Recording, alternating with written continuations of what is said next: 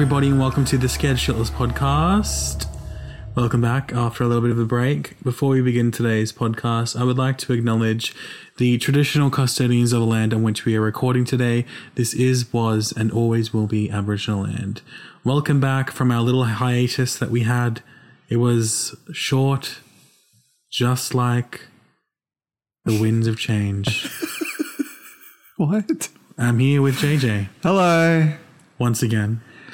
You guys, are, JJ y'all, are, y'all are gonna hate me. You're talking this. a bit loud, JJ. I'm sorry. You just blasted the. You went over the red, as we say in the biz. Went over the red. You've gone into the red. Where let me calm down my voice. Calm it down because we're very close to the microphone today. Hello, so we're going to hear all those little, little, you know, Okay, I'll, I'll little avoid it. Shall back a bit? Is that better? that's good. I think that's good. beautiful. So, JJ, tell me everything. What's going on? What's new? How's tattooing going? Yep. Uh, it's going really well. It's going really well. Um, yeah, loving it. I'm learning a lot. Um, every tattoo I do, I'm getting better. Stunning. You really are. I am. I'm like I'm really out here doing doing it. Um, and it was nice today when we we had a chat about it, and it was like a year ago, maybe less than. I was stuck in a really shit tattoo shop that was like very negative, and I we would talk because I got a sausage roll from 7-Eleven, and I was like, wow, this takes me back to having to drive an hour to work every morning on ten dollars of petrol every day because I was so broke.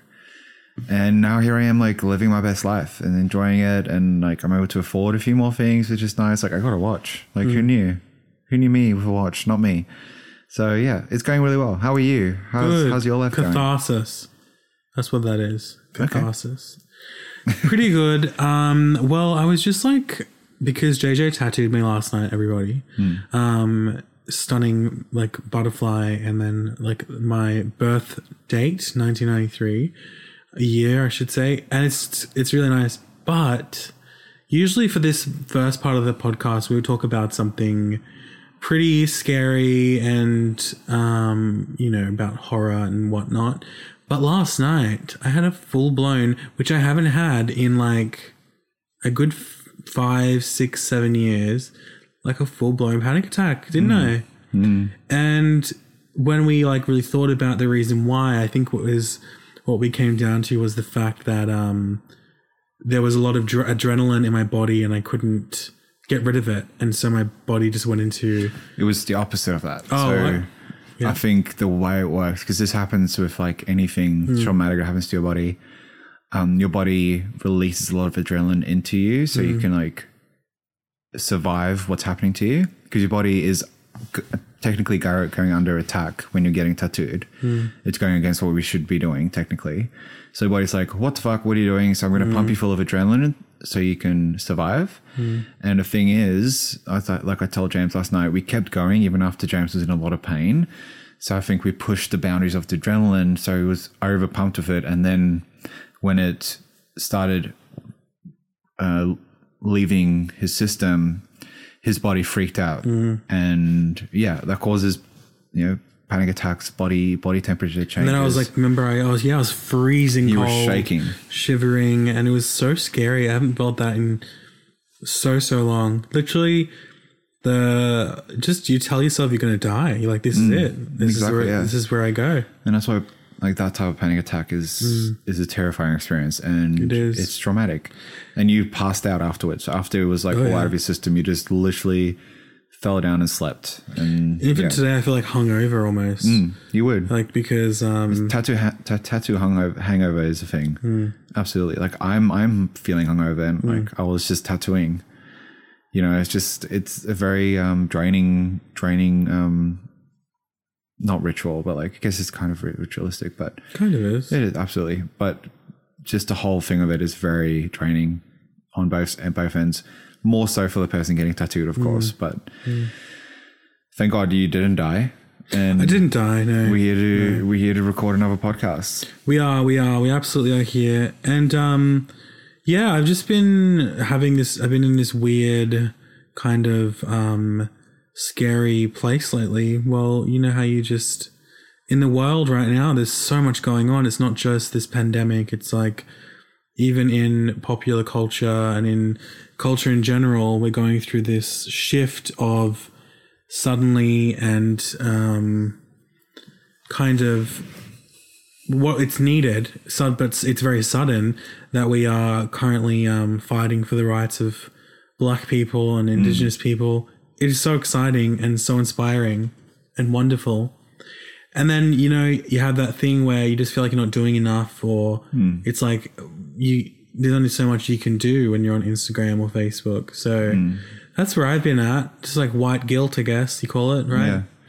And um but I'm doing my best and, that's all you can do. Yeah, that, that that alone is like is privilege as hell. Feeling Yeah. guilty, for sure. um, as you should do, I think yeah, acknowledgement a- of that privilege is is very important. Is important, and like yeah. using it for the good of everything Mm-hmm. as well.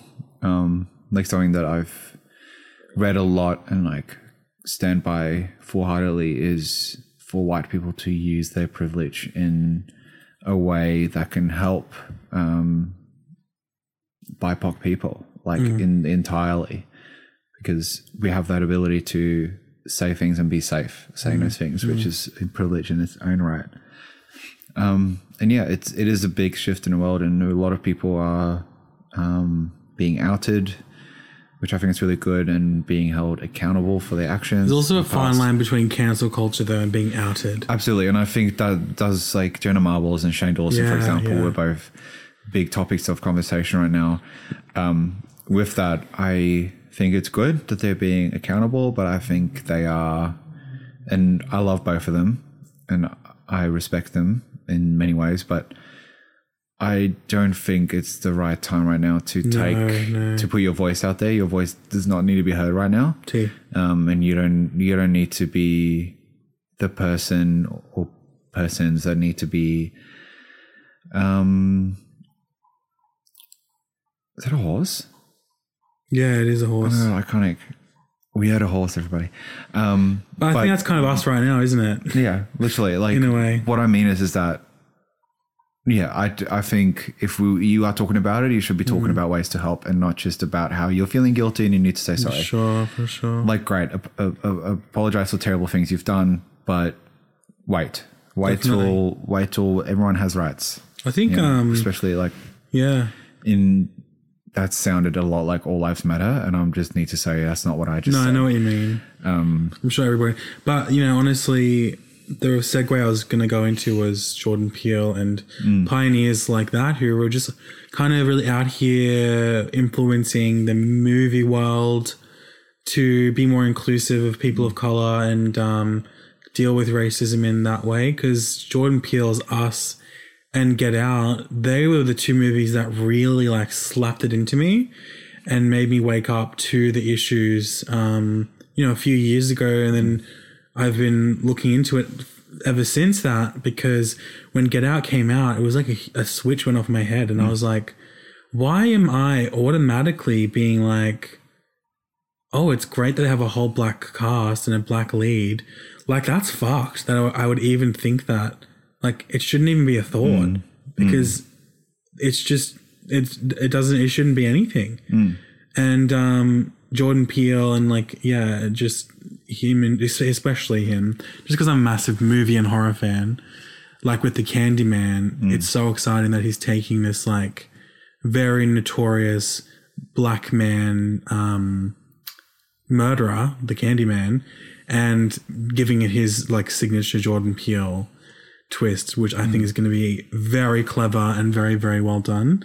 So it sucks that it's on hold because of the coronavirus. They couldn't finish filming, I hmm. think, or post productions like hell, um yeah halted. But I am fucking so hmm. excited. yeah it's gonna be great. no it's really good Also, have we watched? Have we watched any like other spooky movies? Like anything worth mentioning? Because I have the horror movie of the week, but I'm gonna wait until we we'll get into that. well i in a mean sec. we drove past a house at the invisible don't. what That's what that's the horror movie of the week. i have no idea So what i'm saying the horror movie of the week is The Invisible Man. With There we go. Moss. guys we drove past a house today We did. that that was filmed in filmed in in Kiama, and um, Mm-hmm. You wow, can stay there. Can you stay there? Twelve hundred dollars a night. Worth it. Worth it. no, If you had a it. bunch of people, maybe yeah. no, not even Okay. like two people. It's an absolute. It's well, it's an award. I think it won best house of, in Australia a few years ago. Is that a thing? The whole country, yeah, like an architecture award. I can imagine because it's like It's stunning. it's stunning. Um, and yeah, literally on a cliff, and yeah, and you see the entire ocean. And the thing is, today was the first day we saw it post film Mm. being released because we drove past it what a year ago, and Mm. we talked about oh, there's a horror movie being filmed there, and not really like oh, that's cool. But now looking at it, I'm like wow, like Elisabeth Moss was there. iconic acting happened there. Elizabeth Moff Moff Moth. Moss Watch out for drove the lamp. on the on the road that we were driving on, and that's just that's crazy. It's crazy. Well, anyway, the horror movie of the week. I'm so sorry. I No, didn't. I didn't know. It's absolutely fine. That was just, uh, you know, I was going to mention all the things you just mentioned then. Um, we watched it together at the cinema. Me, you, Tiana and Carl. Tiana, and Carl, my brother, and his girlfriend. And I was really looking forward to it because I'm a huge fan of Elisabeth Moss. Same. Um, in The Handmaid's Tale, I think she's also funny. She's very funny. she can in- do no wrong. what movie is she in with um, Jonah Hill? And she's like a nurse, and she's just like, I want to watch Gossip Girl and go to Forgetting sleep. Sarah Marshall. No, it wasn't that. No, No, it's not. 30. No, it's with Russell Brand too. Get Get, Into into, the Greek. Greek. That's the one. That is a really good movie. It's so and funny. She's very funny in that. Hmm. And she's also in Us, which, you know, incredible. Hmm.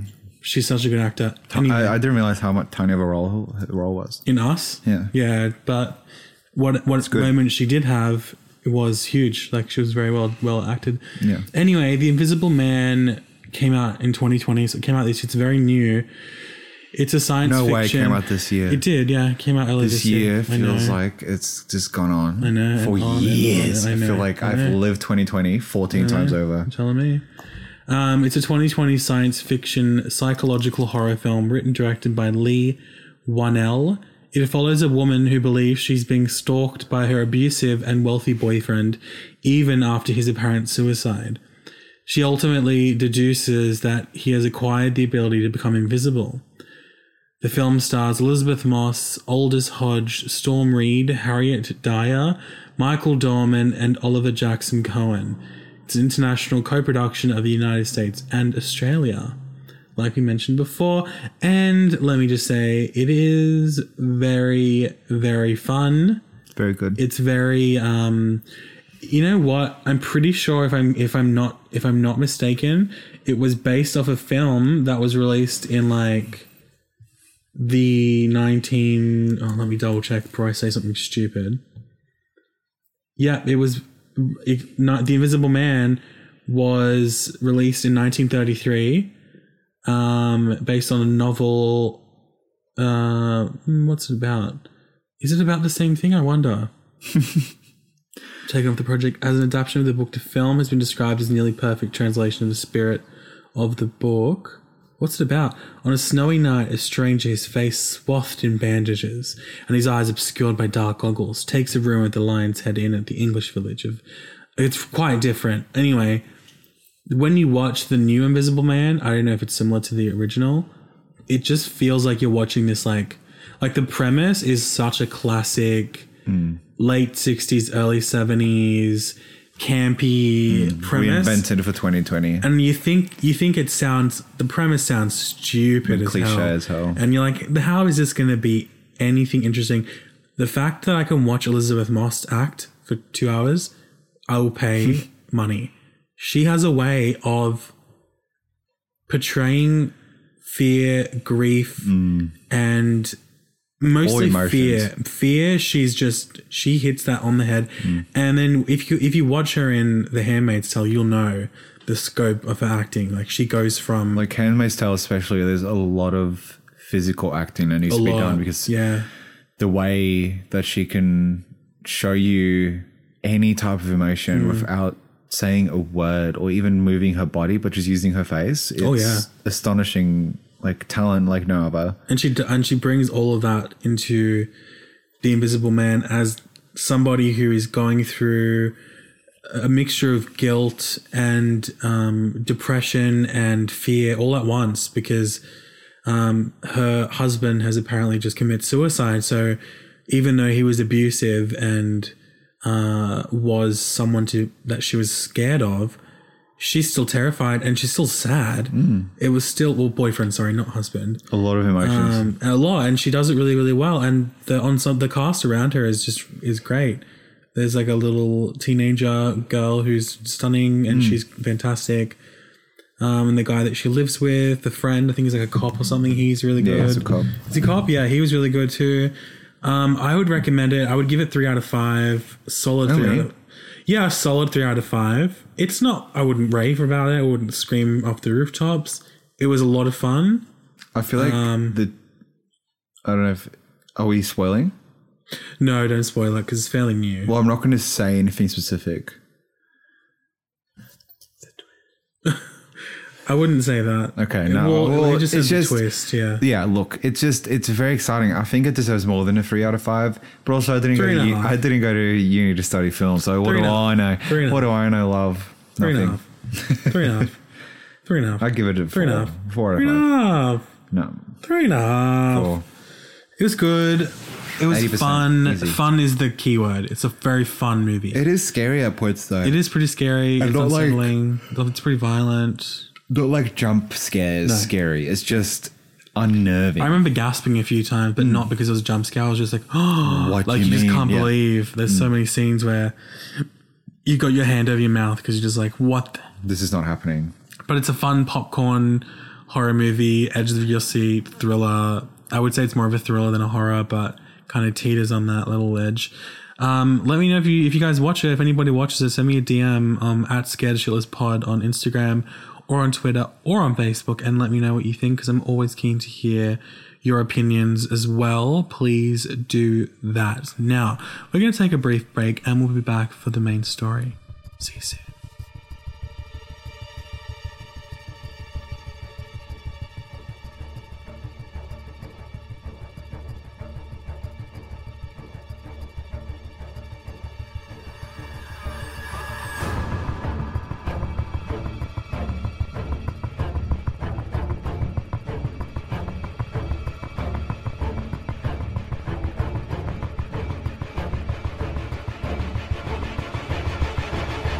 Welcome back, everybody, to the Scared Shitless podcast. So good to have you here. Hi, JJ. Hello. Hello. Oh my gosh, we just listened back to the recording, and JJ's voice sounds really deep. I sound hot. To, I sound like a hot man. um, yeah, sure.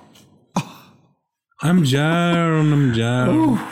Okay, so today we're talking about a very hard, heartbreaking story. It is a documentary that I always recommend to a lot of people called Dear Zachary, but it is also a true crime story. Oh, no. Yeah, so we're going to talk about it today. or it's the um the we're going to talk about Zachary Turner, um Shirley J Turner and also another gentleman's name. Oh gosh, I'm going to mute that. Bloody Discord, I tell you what. now, oh, I saw Andrew Bagby, sorry. Okay, so we're going to talk about firstly um, Shirley Jane Turner very important that you get all this information in your bloody noggin. Okay. So Shirley Jane Turner, who was born the 28th of January 1961, was the Canadian slash American daughter of a US serviceman and a local woman from St. Anthony in Newfoundland, which is in Canada. Turner was raised with three siblings in Wichita, Kansas, but moved to Newfoundland with her mother after her parents had separated. Her parents later divorced, and in 1980, Turner enrolled at Memorial University of Newfoundland in St. John's, seeking to embark on a medical career. So when she became pregnant, um, she married along her longtime boyfriend during um, her university's winter in 1981, like the winter break. She got, she got married to her boyfriend. Yeah. Um, the child, who was a boy, was born on 9th of July 1982. Turner's husband raised the child as a stay at home dad while Turner continued her studies. In 1983, Turner moved to Labrador City and worked as a, a science teacher. Two years after this, she gave birth to a daughter, and during this period, she resumed a previous relationship with a fisherman from Corner Brook, Newfoundland. Her first marriage ended on the 29th of January 1988, leading her to marry her new boyfriend from Corner Brook the following July. So this is her second marriage, and her She has two kids at this point. Um, Turner had an abortion in July 1988. The father of the baby is not known. Turner gave birth to another daughter on the 8th of March 1990, one year before she and her second husband also separated.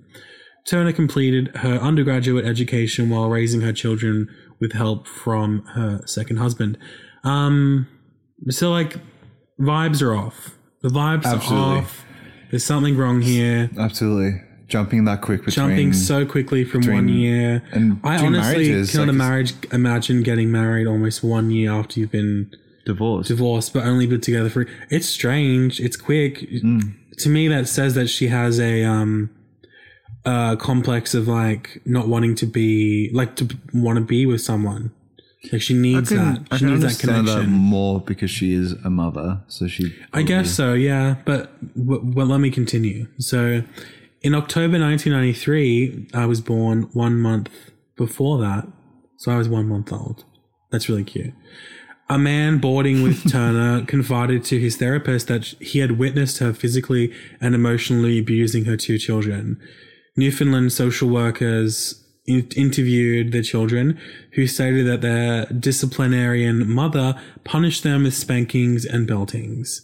Turner's second husband, in his own interview, claimed that Turner only used the belt as a threat. The case was closed on the 11th of January 1994 without Turner herself ever being interviewed. Three years later, Turner divorced from her second husband and was granted custody of their daughter. Within days of the ruling, however, Turner sent her daughter back to live with her father in Portland Creek, while her other two children were sent to Parsons Pond to live with their paternal grandpa- grandmother. So, no, she doesn't care about the kids at all. Mm-hmm. No, she she just gave them doesn't. away straight away. So, That's that tells me that she's just got this complex of like needing a man, Mm. and I don't understand. You know, it's obviously something to do with her upbringing. There's not much. There's not much information on how she was brought up, but these kind of very good. no going off like these interesting uh, behaviors. You can only you can only assume um, that something has gone strange in the, in her upbringing, but. Anyway, since in 1982, Turner had taken out baby bonuses for her children from a scholarship fund with the Oh. expectation of sending them to university. However, in the summer of 2000, Turner confessed to a relative that she had spent the baby bonuses on her own living expenses as well as her doctoral education. Turner instead, however, Turner insisted, sorry, however, that she would earn quote unquote big money after completing her post residency training and it would pay for her children's post secondary education. Do I believe that? Absolutely not. I think she's a selfish piece of shit, but that's just me. um, and you guys are also going to think she's a piece of shit soon, don't worry. Very soon. Um, okay, so Turner received her undergraduate degree from Memorial University in May 1994, four years later. Can we just say as well though, it, it is pretty impressive that she Mm. It's incredible. finished uni with As a mother, you know, and a new going mother through as well. divorces. It is very impressive. I'll give her that, and that's all. Yeah. uh, in May 1994, four years later, she earned her MD degree, like her master's degree. Between 1998 and 2000, she served as a medical intern or resident physician um, at teaching hospitals across Newfoundland. Her performance during a 1999 residency period at a family practice in St. John's drew harsh assessments by her supervising physician, who stated she would become quote unquote quite hostile, yelling, crying, and accusing me of treating her unfairly, unquote. During her remedial second residency period in early 2000, Turner missed nine days of her three month rotation and falsified clinical reports. One patient refused to return to the practice after an encounter with her. oh. I know. The staff became, quote, so concerned about Shirley Turner's approach to confrontation um, and the truth that we would never give her feedback or hold any major discussion with her alone, unquote. Oh my god. So the physicians were like, she's Scared not of her. scary. terrifying. Yeah, apparently she would constantly like, if any, if they would bring up anything negative about her practices, she would just say, She couldn't take any feedback. "You're lying." She would like literally say, "You're a liar. You're against me." She couldn't take the feedback, and she just couldn't take any. I hate. I I, I get really frustrated with people like that. It took Mm. me a while to like not have that because I think everybody has it in them. Like people are so proud, but you've got to learn to take things on the chin and just kind of like roll with it. Absolutely. I've recently had a big conversation about that, and I think it's a really big part of growing up. Mm. It's being able to take criticism and realize they're not attacking you as a person. No. they're just trying to h- ultimately help you be better. And there's also like on the flip side of that, there's a way to give criticism. There is I know it's so cliche, way. like constructive criticism, like you always hear that word a lot, but there is a way to do it properly. If you're saying, "Oh, you're so shit," Yeah. that's just being a Say, hey, I think crap. this can be done differently, and all the f- and give an effects will be more yeah. positive. Yeah, exactly, and give some examples like, you know, if you went this way about it, I think A, B, and C. This is what Hmm. would happen. Um, but I think she, uh, Shirley Turner, was just way too. Spoiled brat syndrome. That's what it is. Hmm.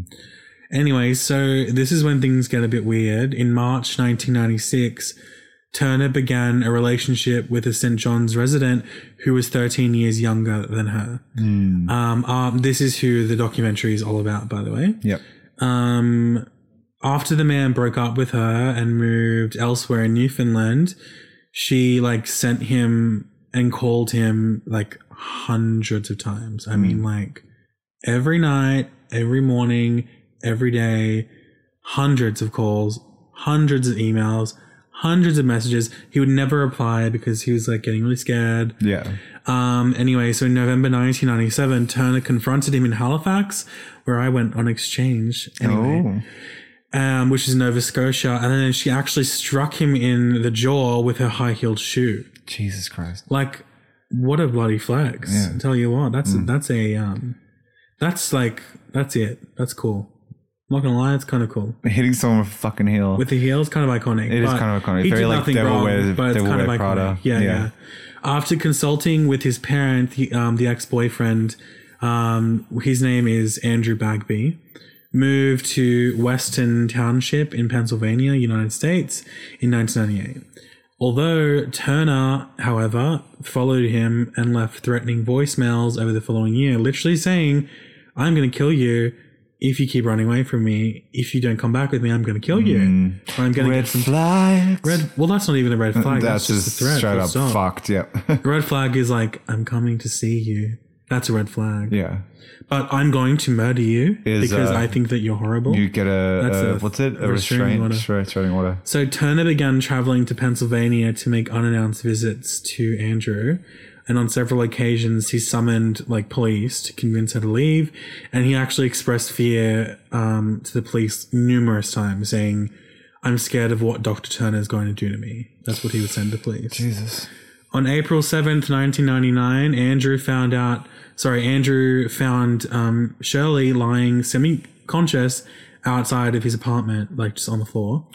She had ingested a combination of 65 milligrams of over the counter drugs in what may not have been a sincere suicide, suicide attempt. Um, Shirley was wearing a black dress and carried a bouquet of red roses and two suicide notes on her person. One was addressed to the man and one was addressed to her psychiatrist. The letter read, I am not evil, I'm just sick. And so uh, that's unquote, sorry. Turner was rushed to a hospital where her stomach was pumped. The following day, the man found a voicemail by a female caller, likely Shirley disguising her voice, who said, Dr. Turner died last night. But it was a fake voicemail that by that she Oh, just to get a reaction out of him. So obviously she's she's not okay. she's not okay. Basket case. Here's the thing: people that want to most you know ninety percent of the time, unless you're some sort of poet artist, you're not going to put on a black dress, get a bouquet of roses, and then write a poem. No, you're not going to do that. no, If you want to die, not, you're going to die. that's not a normal so, thing. You know, That's um putting on a show. it's putting And on a show. That's, that's the whole. that's what she's she wants him to feel sympathy she wants she's trying to manipulate him that's okay she's trying to use suicide and the fear of her committing suicide to guilt him into being with her which Yeah. is so disgusting Very um toxic. Very toxic. Not a not a way to get into a relationship. absolutely not she's manipulating um Bum i don't want to say cunny but you know what i'm trying to manipulating say bum bag. see you next tuesday See see you next Tuesday. See you next Tuesday. So, beginning in early 1999, Shirley began dating who, who I said, so Andrew Bagby. Um, so he was in America. I'm going to talk about him for a little bit now. Um, he was an American medical student studying at Memorial University for his third year. Bagby came from Sunnyvale, California, and was the son of Kathleen Daphne Bagby, who was a registered nurse, and she was from Eng- from the UK. Sorry, um, and then her, his dad was David Franklin Bagby, who was a former U.S. Navy serviceman and a computer engineer. Incredible, incredible people, and very um, courageous and extremely um, great parents to Andrew. Like they're just so loving and caring.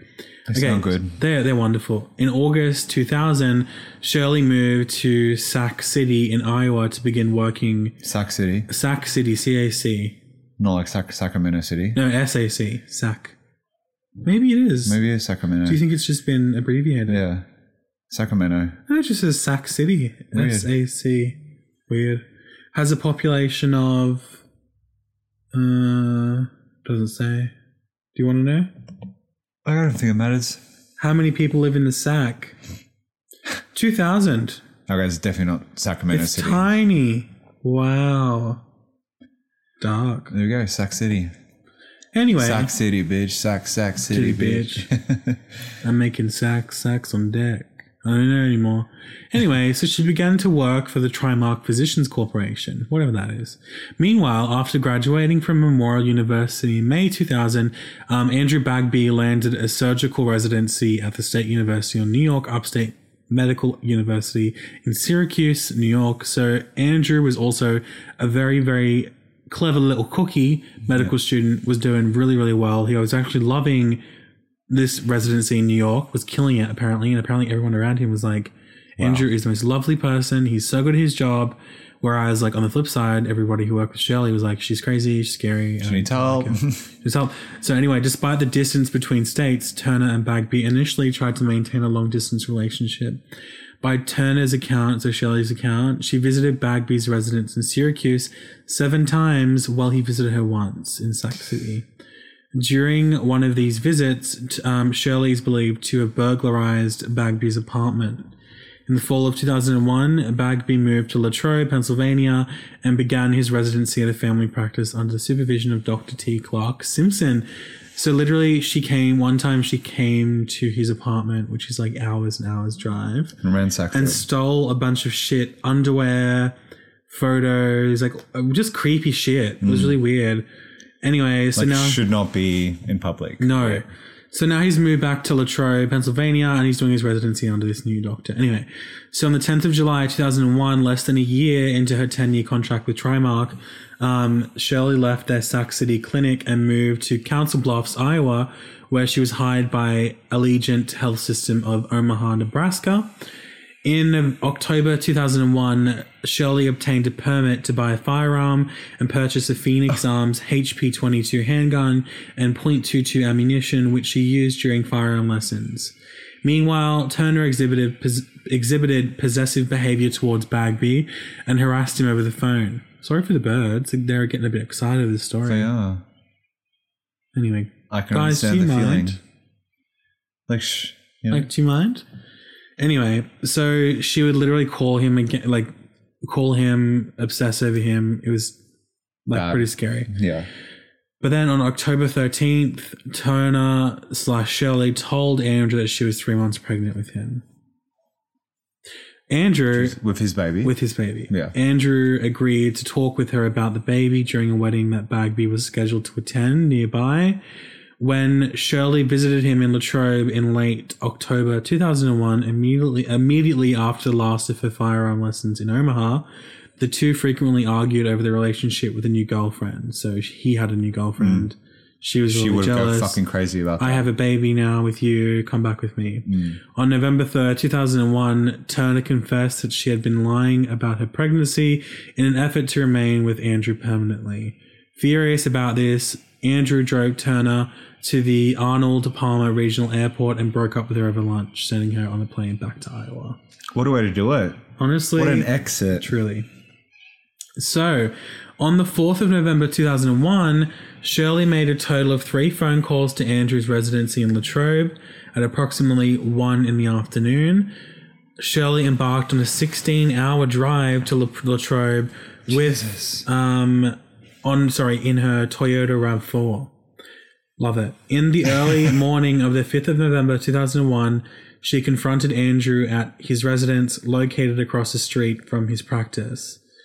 Andrew arrived at work in an agitated state and told his boss about her appearance, but dismissed his, he dismissed his advice not to meet with her in private. Andrew subsequently, like he pretty much said that he would um, go see his boss after he saw Shirley, just to be like, "I'll be fine. I'll come see you after I see Shirley. It's Yeah. all good." Which is good that you've always said that. Um, Yeah. so um, Shirley later drove home and left a message on um, Andrew's. So after the meeting, Shirley left um, left the town and left a voicemail with Andrew. The following morning, um, Andrew's body was found in a day use parking lot at Keystone State Park in the Derry Township. He had been shot five times in the face, mm. the chest, the buttocks, and the back of the head with a CC with two with .22 bull- bullets. Oh. Connections. Connections? Who knows? Acting on statements by the boss and others, the Pennsylvania State Police contacted Shirley. Despite her claim to have been in bed sick on that day, cell phone and internet records showed that she had made cross country calls both to and from Latrobe, accessed eBay and Hotmail from Andrew's home computer, and used his home phone to call in sick. When confronted, when confronted with the evidence, she claimed that she had met Andrew at Keystone State Park, but then he put the gun to his put the gun in his trunk. Um, Shirley alternately alternatively told her shooting instructor that her gun had been stolen. She's pretty much just lying here, lying there. Literally nothing. And then the coming out proof comes out, and she's like, "No, no, no, no, no, that's not true. Actually, yeah, I did meet him.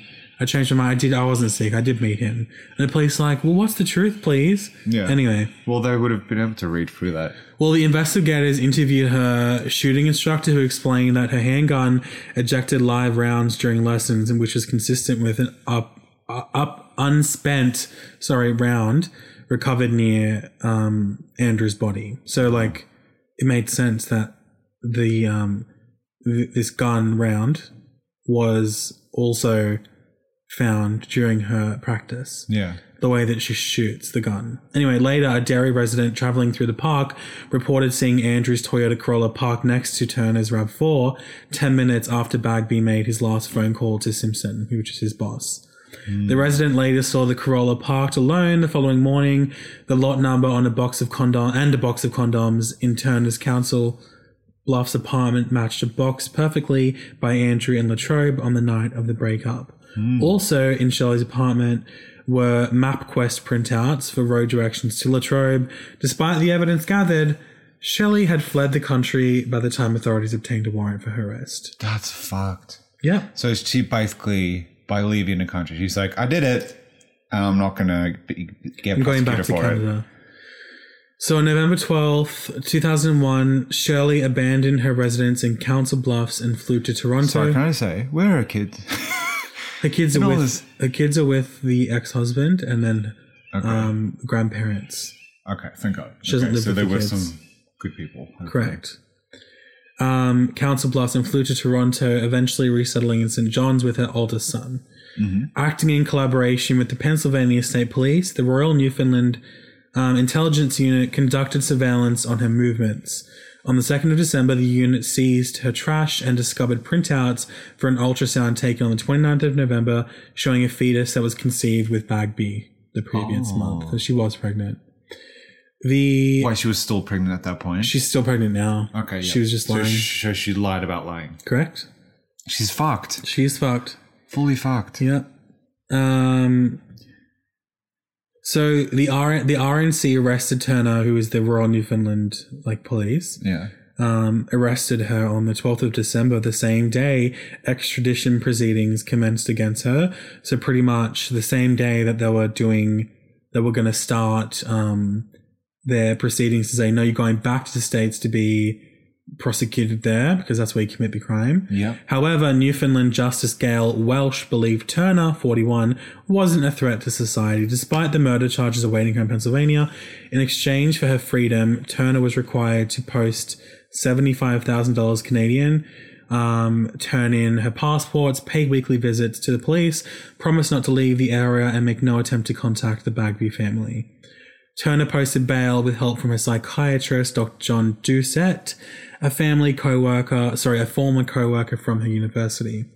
The news that Shirley was pregnant with Bag with Andrew's child turned the extradition case into one involving child custody and subsequently led to a complicated legal saga. David and Kathleen, who are the lovely two parents um, of Andrew, who I spoke about before, um, moved to St. John's, Newfoundland, all the way from the States in order to fight for custody for their son's child, while Shirley eventually moved into her own apartment on Pleasant Street, St. John's. So they literally dropped everything in the States and were like, we're moving to Canada so we can make sure that that poor baby like holds the legacy of our son who was murdered by this person. Yeah. Pretty much. Fuck. So It's like mm, that's a lot. That's t- terrifying. it is. terrible. So Shirley gave birth to Zachary on the 18th of July 2002, and Shirley persistently refused to allow Dath- David and Kathleen, um, who were Andrew's parents, to see their grandson. Literally, would never let them see him, fearing that they would kidnap him. Um, she went so far as to discharge her family law law lawyer because of his positive attitudes towards the Bag- Bagbys. She just like hated them because she hated their son. Like it just doesn't make sense. Just by like association. She's just, and she doesn't even like kids. She doesn't care about kids. It's evident. just it just scares me that like all these things are happening and like i'm 100% i'm so sorry if i missed something but i don't think we went into detail about i know you just said her kids are with like hmm. the grandparents but like what are the grandparents doing like why are they like hmm. why are you not looking after your own kids like what's the go hmm. Weird yep it's all very complicated. it is very Um, so on several occasions, it was noted that baby Zachary was unusually detached from his mum and preferred the company of other adults, especially the Bagbys. So like, Zachary had this weird connection with the grandparents straight away. They, he always felt really comfortable with them. yeah and like um this made shirley like real angry Yeah. like she hated the fact that her son was Like like, way better like better energy and um when when the, the grandparents had um a birthday party for zachary in the, in the mcdonald's when zachary turned one um shirley turned to Kathleen, who was the grandmother, yep and whispered, "He obviously loves you more than me, so why don't you just take him?" oh okay yeah thanks we'll be Yeah. Um, so Turner Shelley was returned to jail in November 2002, pending a decision by the federal justice minister regarding whether she would be extradited to the U.S. However, in January 2003, Gale Welsh again released her, arguing that the murder, quote, was not directed at the public at large, unquote, and that Turner was presumed to be innocent. what Uh, yeah, you're telling me what? it's fucked All right, now this is when. Okay, so on the 4th of July 2003, um, Shirley, Shirley met a young man at a bar in St. John's. The pair dated and were intimate on two occasions. The man broke off the relationship after learning from friends about Shirley's connection to the Bagby's murder. Shirley subsequently made a total of 200 threatening phone calls to the man over the following month. Shirley claimed to have gotten pregnant by the man, but no evidence was ever found showing this to be true. The man contacted the police on three occasions to complain about Shirley's harassment, which violated the terms of her bail and would have been grounds to lose custody of Zachary. Because the man did not identify himself and declined to file any criminal complaint against Shirley, no investigation was launched by the police. When a police constable contacted Shirley's lawyer about the harassment, um, Shirley denied any allegations. On the 18th of August 2003, a day Zachary was scheduled to be in his mother's custody, Shirley purchased 30 tablets of Ati- Ativan or A- Ativan from a St. John's pharmacy. She then drove with Zachary to nearby Conception Bay South, where her former boyfriend lived. There, Turner parked, or Shirley parked her car near his house and left photographs of herself and Zachary as well as a used tampon on the front seat. What? Police concluded that she was attempting to frame the boyfriend for the impeding act that's about to happen. Yeah. After spiking Zachary's baby formula with Ativan Oh. and ingesting it herself, Turner strapped Zachary to her chest and jumped off a fishing wharf into the Atlantic Ocean. Both drowned. It was determined that Zachary Turner, one year old, was rendered unconscious by the drug and did not suffer. Thank God. That's like terrible, disgusting, but Yeah. silver linings, I guess. The the crazy thing is is that there are so many moments in this story that this horrible person could have been stopped and the the justice system Failed have them. failed that baby and failed um, Kathleen and David for the, the grandparents for not only losing their son but also losing their grandson who was like apparently a spitting image of, of their son as well. So it's just Andrew? like Andrew, yeah, Yeah. which is just completely heartbreaking. Um, so they pretty much they charged um, the guy that um, the the psychiatrist that posted her seventy five thousand dollar bail um, in the first place because he was a psychiatrist and then he posted the bail and also wrote like she's fine she's she's fine right. because she was an he was an ex um, colleague of um, of um, of Shirley so so they were kind of reckon it was friends. I think they were friends. She was doing it. He was doing it as a favor to her. Um, That's but a really, it's a really, big, favor. I know. Um, but here, here's some like nice stuff to like end on. So, on the 23rd of October 2009, um, a Liberal MP from Newfoundland named Scott Andrews and um, and another place called Labrador, cute, cute town name Yeah, so cute. introduced um, Bill C four six four, like a new bill. Um, it's also known as Zachary's bill, which would change the criminal code of Canada to allow courts to justify their refusing bail to those accused of serious crimes in name of protecting their children. The bill received unanimous um, support in the Canadian House of Commons and received support from Liberal Senator Tommy Banks. It was finally signed into law by Governor General David Johnston on the 16th of December 2010. Um, Andrews later stated that the law gives the Bagbys some sense of some someone has heard their cries, so this will never happen again. To change the law to make something so tragic um, into something that will never happen again. Thank God. It's um and even so David Bagby also wrote a book called Dance with the Devil a Memoir of Murder. Um and there's also the documentary called Dear Zachary and Yeah. it is the most Heartbreaking. heartbreaking depressing all also probably one of the best documentaries I've ever seen. It was one of the Um, it's one of the first documentaries you ever ever showed me when we started seeing each other, Mm, and it still is like stuck in my head.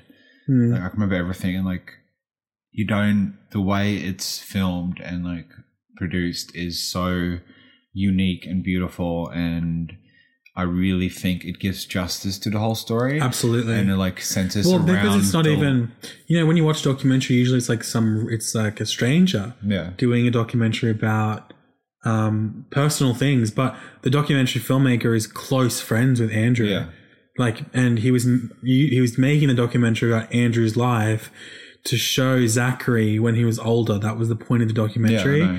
and then it turned into this, This- tragedy yeah and this whole thing unraveled during the documentary's production, which is Mm. insane and so and it adds, Crazy. adds so much more yeah depth. depth and validity to the story. Mm. Like, it's just it's a fuck story, um, and it's so so sad. Like, it really is just that that sad. Um, and like, there's not really much to say about it. To be honest, like, No. it's terrible what happened. It Um, is. And like honestly, Highly recommend to anyone listening to Yeah. watch Dear Zachary. Dear Zachary, you can watch it on. I'm pretty sure it's on YouTube now. It is on YouTube, yeah. Yeah. And it's well, only it's not it's not terribly long. It's like an hour and a half, I think. no. Um. So yeah, he was one one year old little baby. It's really he's really cute. It's really sad. Get some tissues if you watch it. It's really I Absolutely. bawled like a baby. Um. you know, that's the story of Zachary Turner, but honestly, I'd prefer to call him Zachary Bagby because, you know, those, the grandparents gave Zachary in his one year on this planet Gave them the best life. more love than Shirley ever did. or and that's- could, or, could, physically manage to do. you know, she was a very, very, very, very sick and twisted individual who needed help and didn't get help because she was so caught up in so much selfish bullshit. She could not see past, you know, feeling loved and like feeling validated and like she had no capacity to love anyone but anyone herself. but herself and care about herself. and that's the thing. Like I, I feel sorry for her. Like very sorry for her that because obviously it's a predisposition at the start. You know, I don't think she was intentionally being terrible, but I think it's just a man- matter of events that fell into what her life turned out to be. And I think a lot of that has to do with um, that therapist letting it happen. Because I'm happy he got charged with something. Like, yeah, but I'm sorry, no, I don't feel sorry for her at all. I don't feel sorry for the things that she did, but I feel sorry for her that, like, like I don't feel sorry for her, but I I think if the people around her were able to see the actual reality of the situations, I think if it was taken seriously earlier, Hmm. th- things could have been curbed. But also, this has happened now, so like, there's no point in like No. doing what ifs. She did terrible things, and she like Pure evil. pure evil, and it, there's there's no way to like excuse that. No, no, Um, and I guess some people just aren't able to be helped. no. Um, they just have to be put away, put away forever. And Yeah, just- honestly, like there's parts in the documentary where the grandfather was like, "I planned to murder her." He's like, "I yeah. planned the and his, to his drive face. to her house and shoot her in her sleep." Yeah, because he thought that was the only way that she would ever get out of their lives and would stop all this like all of this court proceedings and all this bullshit to keep Zachary away from the grandparents. And like he was like if I kill her at least I will go to prison she'll be dead and then my wife who is the grandmother can look after Zachary. Like that's how I remember that. Scene dedicated so and he, he was not lying. He was he, he's telling the truth. Mm. and a human being to admit that on camera is somebody that was like purely desperate and like feels something that to I could never feel yeah yeah protect, so you know, love in his life. I would recommend the film to anybody it is probably going to be one of the best documentaries you would ever come across It is Hmm. is fantastic the story isn't really really really known about and it's just something that um, That is, yeah, that's one shocking thing to me. Mm. Like when you showed it to me, I've never heard about it, but then I talked to my mum about it, and I was like, James showed me this, and she's like, "Oh, I've watched that." Mm, Um, mum being a crime with- lover. yeah But she she said as well. She's like, it's so strange. I have never heard anyone talk about it because I think she just came across it randomly on TV one day, and she was like, yeah, okay, I watched it, and then she made my sister watch it, and this whole thing. It needs to be out there more. yeah And if you've watched it, share it with your friends. Share it literally changed laws in Canada. Yeah, That's so like Zachary Bill. share around everybody. Watch it. Yeah. It's really good, It's really good. emotional, heartbreaking, but worth it. And I think it shines a light on the justice system Hmm. in many ways. And I think that needs to be taken more seriously. And I think, especially in the current political climate, these things need to be brought out. Yeah, That you know, it's worldwide and it's in all areas. So like, definitely. you know, fuck the patriarchy.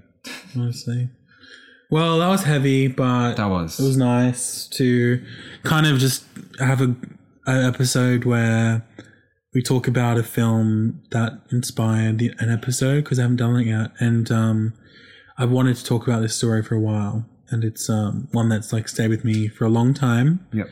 if you again if you do watch the documentary do send me a dm let me know what you thought of it give me your thoughts uh like i said get some tissues and i do hope you enjoy it and i hope you enjoyed this week's episode of scared shitless i'll be back next week with my next guest it's going to be good i'm very excited in the meantime thank you jj for joining me i Thank you love for you having me. i love everybody and you know what bye that's Bye.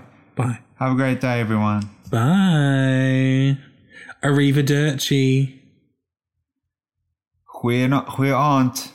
What does that mean? Good night. Okay. Huina, huinon, Goeie aand. huinont.